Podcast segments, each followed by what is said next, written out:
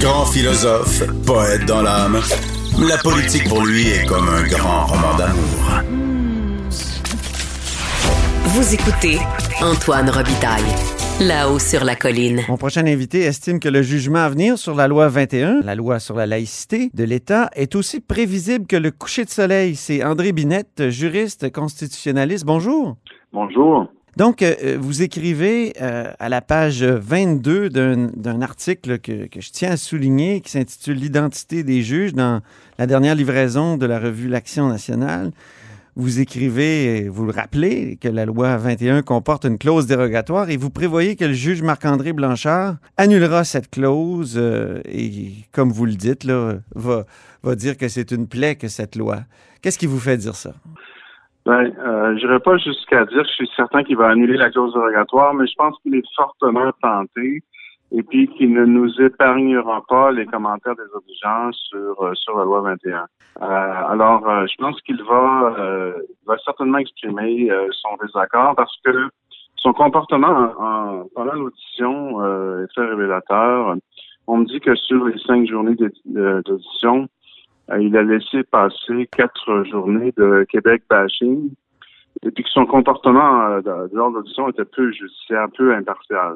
Alors, c'est-à-dire qu'il s'impatientait devant les, les plaidoiries en faveur de la loi et puis euh, prenait des notes seulement lorsque les opposants à la loi euh, s'exprimaient. Alors, à mhm. mon avis, c'est un comportement qui déjà et laisse croire ce qui, ce qui s'en vient. Je pense que malheureusement, il a succombé à une certaine démagogie canadienne, certaine idéologie canadienne qui s'étend euh, jusqu'au pouvoir judiciaire dans certains cas. Mm-hmm. Alors, je m'attends à une condamnation morale, si on veut, de, de, la loi 21. Et euh, donc, je suis pessimiste à, en cours supérieure. Je suis modérément optimiste à mesure que l'affaire va monter jusqu'en cour suprême. Euh, j'espère que la rationalité va reprendre le dessus.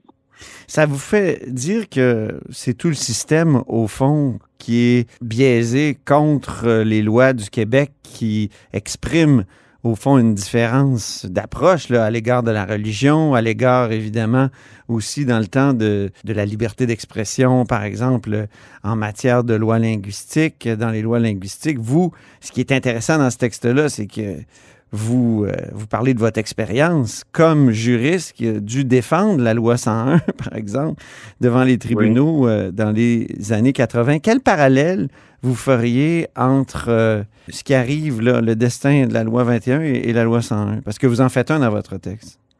Oui, bon, ben, je vois le même, le même déchaînement idéologique là, judiciaire contre la loi 21. En tout cas, j'anticipe comme je l'ai vécu personnellement dans le cas de Roi 101. Alors, à l'époque, moi, dans les années 80, moi, je suis arrivé euh, au ministère de la Justice du Québec en 82, l'année fatidique du rapatriement de la Constitution. Ben oui. Et tout de suite, il y a eu, tout de suite, il y a eu une, il y a eu une contestation majeure de la loi 101 euh, en, ce qui concerne l'accès à l'école anglaise. Et euh, on s'est retrouvé devant le juge en chef de l'époque, le juge Deschênes, un personnage haut en couleur, et, euh, mais qui nous a entendus pour la forme. Euh, essentiellement, euh, il nous a tout de suite fait, dans son, dans son jugement qui était préliminaire, tout de suite fait comprendre que les droits individuels devaient être interprétés d'une façon maximaliste au détriment des droits collectifs. Et c'est, ça donnait le ton à la fois pour la loi 101 et pour la loi 21 aujourd'hui. Mm-hmm. c'est le début, c'est le début d'une tradition judiciaire très malheureuse euh, qui est totalement insensible à la, je dirais, à l'existence même de la nation québécoise et de ses aspirations légitimes. C'est intéressant aussi quand vous rappelez que vous aviez développé tout un argumentaire qui se basait sur la jurisprudence de la Cour européenne euh, des droits de l'homme euh, et un argumentaire autour des droits collectifs. Et que ça, ça a été complètement balayé par le juge Deschaines qui, à la fin de sa vie, quand même, vous téléphone pour dire Ah ben, j'ai compris des choses, mais comme vous l'écrivez, il est trop tard pour changer la jurisprudence. Euh, exact. ça, c'est terrible, ça. Oui. Oui. Euh, euh, c'est ça, dans l'intervalle, après, après son jugement défavorable, le roi 101, il, il, avait obtenu un poste diplomatique de la part du gouvernement fédéral. Juste si on peut interpréter ça comme une récompense, mais Il a été nommé euh, à la sous-commission des Nations Unies sur les droits des minorités, où il a été exposé à la notion de droit collectif bien davantage. Et euh, il est revenu apparemment avec une position euh, plus mûrie. Et moi, je m'étais exprimé donc dans, dans la presse, dans les journaux, sur ce sujet-là. Il a tenu m'appeler au retour de son expérience diplomatique vers la fin de sa vie pour me dire que sa position elle va évoluer. maintenant, comme vous êtes, il était trop tard pour changer son jugement. Mais il y avait cette anecdote incroyable du kolkhoz, c'est-à-dire qu'il fait un parallèle. Moi, je pensais qu'il avait fait ce, parallèle-là uniquement dans la, dans la salle d'audience, mais il a fait un parallèle entre la loi 101 et les kolkhozes de Staline. Euh, Et ça se retrouve dans le jugement. Oui, absolument. Mais c'est euh, incroyable. et c'est ce qui arrive avec la loi 101 qui a été comparée aux lois de Nuremberg par, euh, par un avocat. Là. Ah, il faudrait avertir Marc-André Blanchard de ne pas faire la même niaiserie, le même genre de, comparaison extrême. Oui. Ben, il, y a eu, il y a eu combien de comparaisons entre euh, la loi 101 et le régime nazi au cours des, décennies. Depuis son adoption, il y en a, eu des, tonnes. Et maintenant, on se déchaîne contre la loi 21. Et, mais le, juge déchaîne, lui, est allé jusqu'à comparer donc au régime totalitaire soviétique. Euh, il appelait ça l'argument, mon argument sur les droits collectifs que j'avais que j'avais proposé. Euh, il l'a il l'a comparé au rouleau compresseur du coltose, c'est-à-dire à, à, la suppression de la propriété privée dans les campagnes en Russie qui a mené à des millions de morts. Euh, c'est ça le kolkhoz, ce sont les fermes collectives en, Union soviétique sous Staline. C'est complètement délirant. Oui, C'est complètement euh, délirant. Alors, euh, donc, mais moi, je trouve qu'on assiste au même délire actuel contre la loi 21 lorsqu'un plaideur euh, devant, devant le juge Blanchard euh, compare ça aux lois de Nuremberg.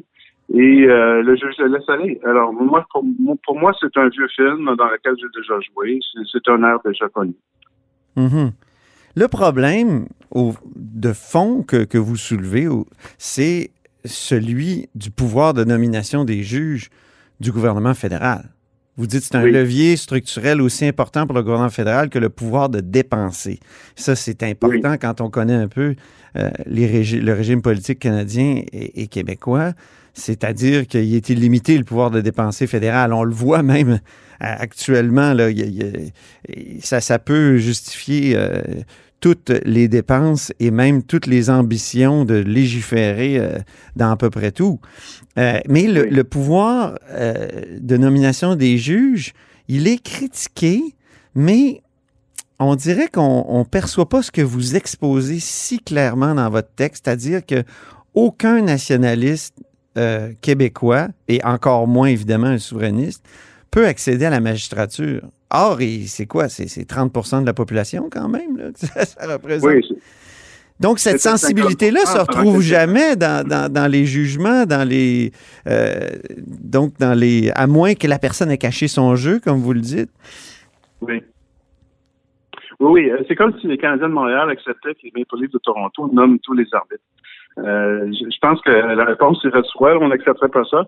Alors, ben euh, évidemment, dans, certains domaines, euh, le droit d'auteur, euh, je sais pas, moi, le droit de la consommation, euh, ça n'a pas beaucoup de conséquences.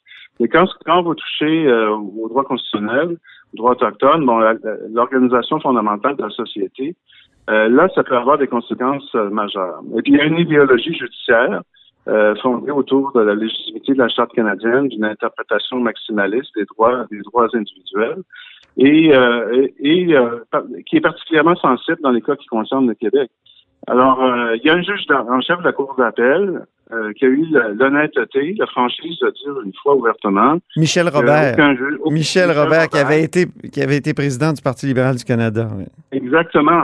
Alors, il lui a dit ouvertement, une fois admis, qu'aucun souverainiste ne pouvait être juge à la Cour d'appel du Québec, ce qui exclut plusieurs des meilleurs juristes du Québec. Et à une certaine époque, la moitié des avocats du Québec.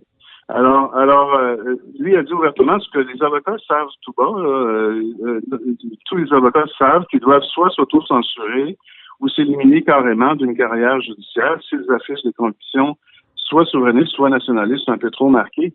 alors, est-ce qu'on pourrait dire si quelqu'un a écrit une lettre favorable à, la laïcité, à la loi 21, si je dis quelqu'un, je veux dire un avocat, qui aspire à la magistrature, il va évidemment être mis de côté. ben, ça va compter contre lui. Euh, ce que je dis, c'est que le filtrage idéologique n'existe pas seulement pour ça. par exemple, euh, on élimine des gens de droite aussi au Canada anglais, sauf à l'époque de, Stephen Harper. Mais euh, en ce qui concerne le Québec, c'est évident. sauf que c'est jamais dit. Et puis, oui, c'est ce qui fait en sorte qu'il y a, y a un filtrage idéologique subtil au moment de la nomination euh, des juges fédéraux. Et je parle pas seulement d'un filtrage euh, partisan. évidemment, il y, a, il y, a, aussi des nominations purement partisanes, des gens qui ont contribué au parti. Par exemple, vous, avez mentionné que le juge en chef de la Cour d'appel avait été autrefois président du Parti libéral du Canada. Hmm. Alors, à mon sens, ça, aurait dû l'exclure totalement de la fonction de juge en chef de la Cour d'appel ben euh, ou d'une fonction judiciaire, à mon sens. Je trouve normal qu'on accepte une telle chose.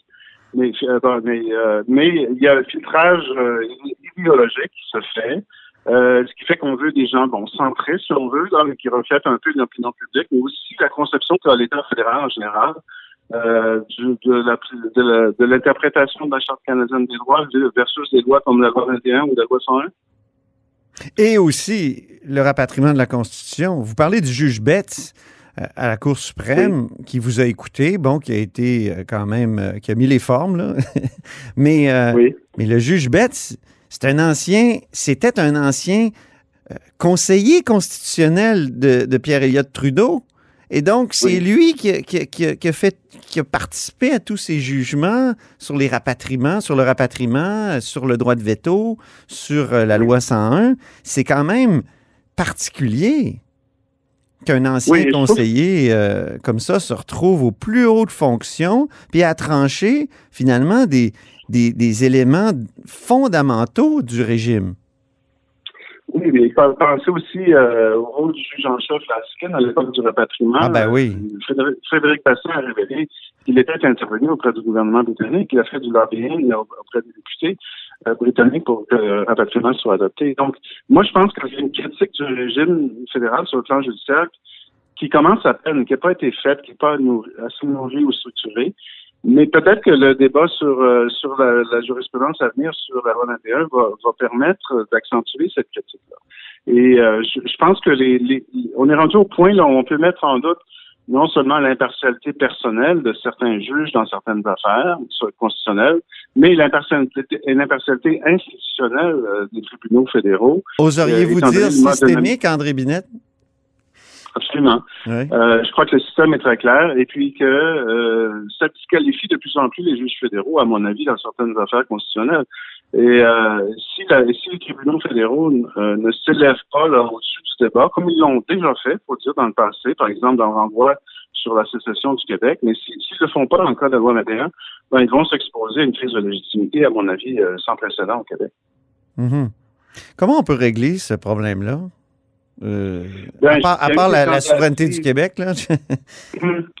ben, il y a eu des tentatives, euh, je pense à Benoît Pelletier lorsqu'il était ministre, euh, je pense je pense à l'époque de Gilles Mamillard ou du gouvernement Bourassa, de faire participer le Québec à la nomination des juges de la Cour suprême. À, mon avis, ça devrait être étendu à tous les juges fédéraux, Cour supérieure, Cour d'appel également.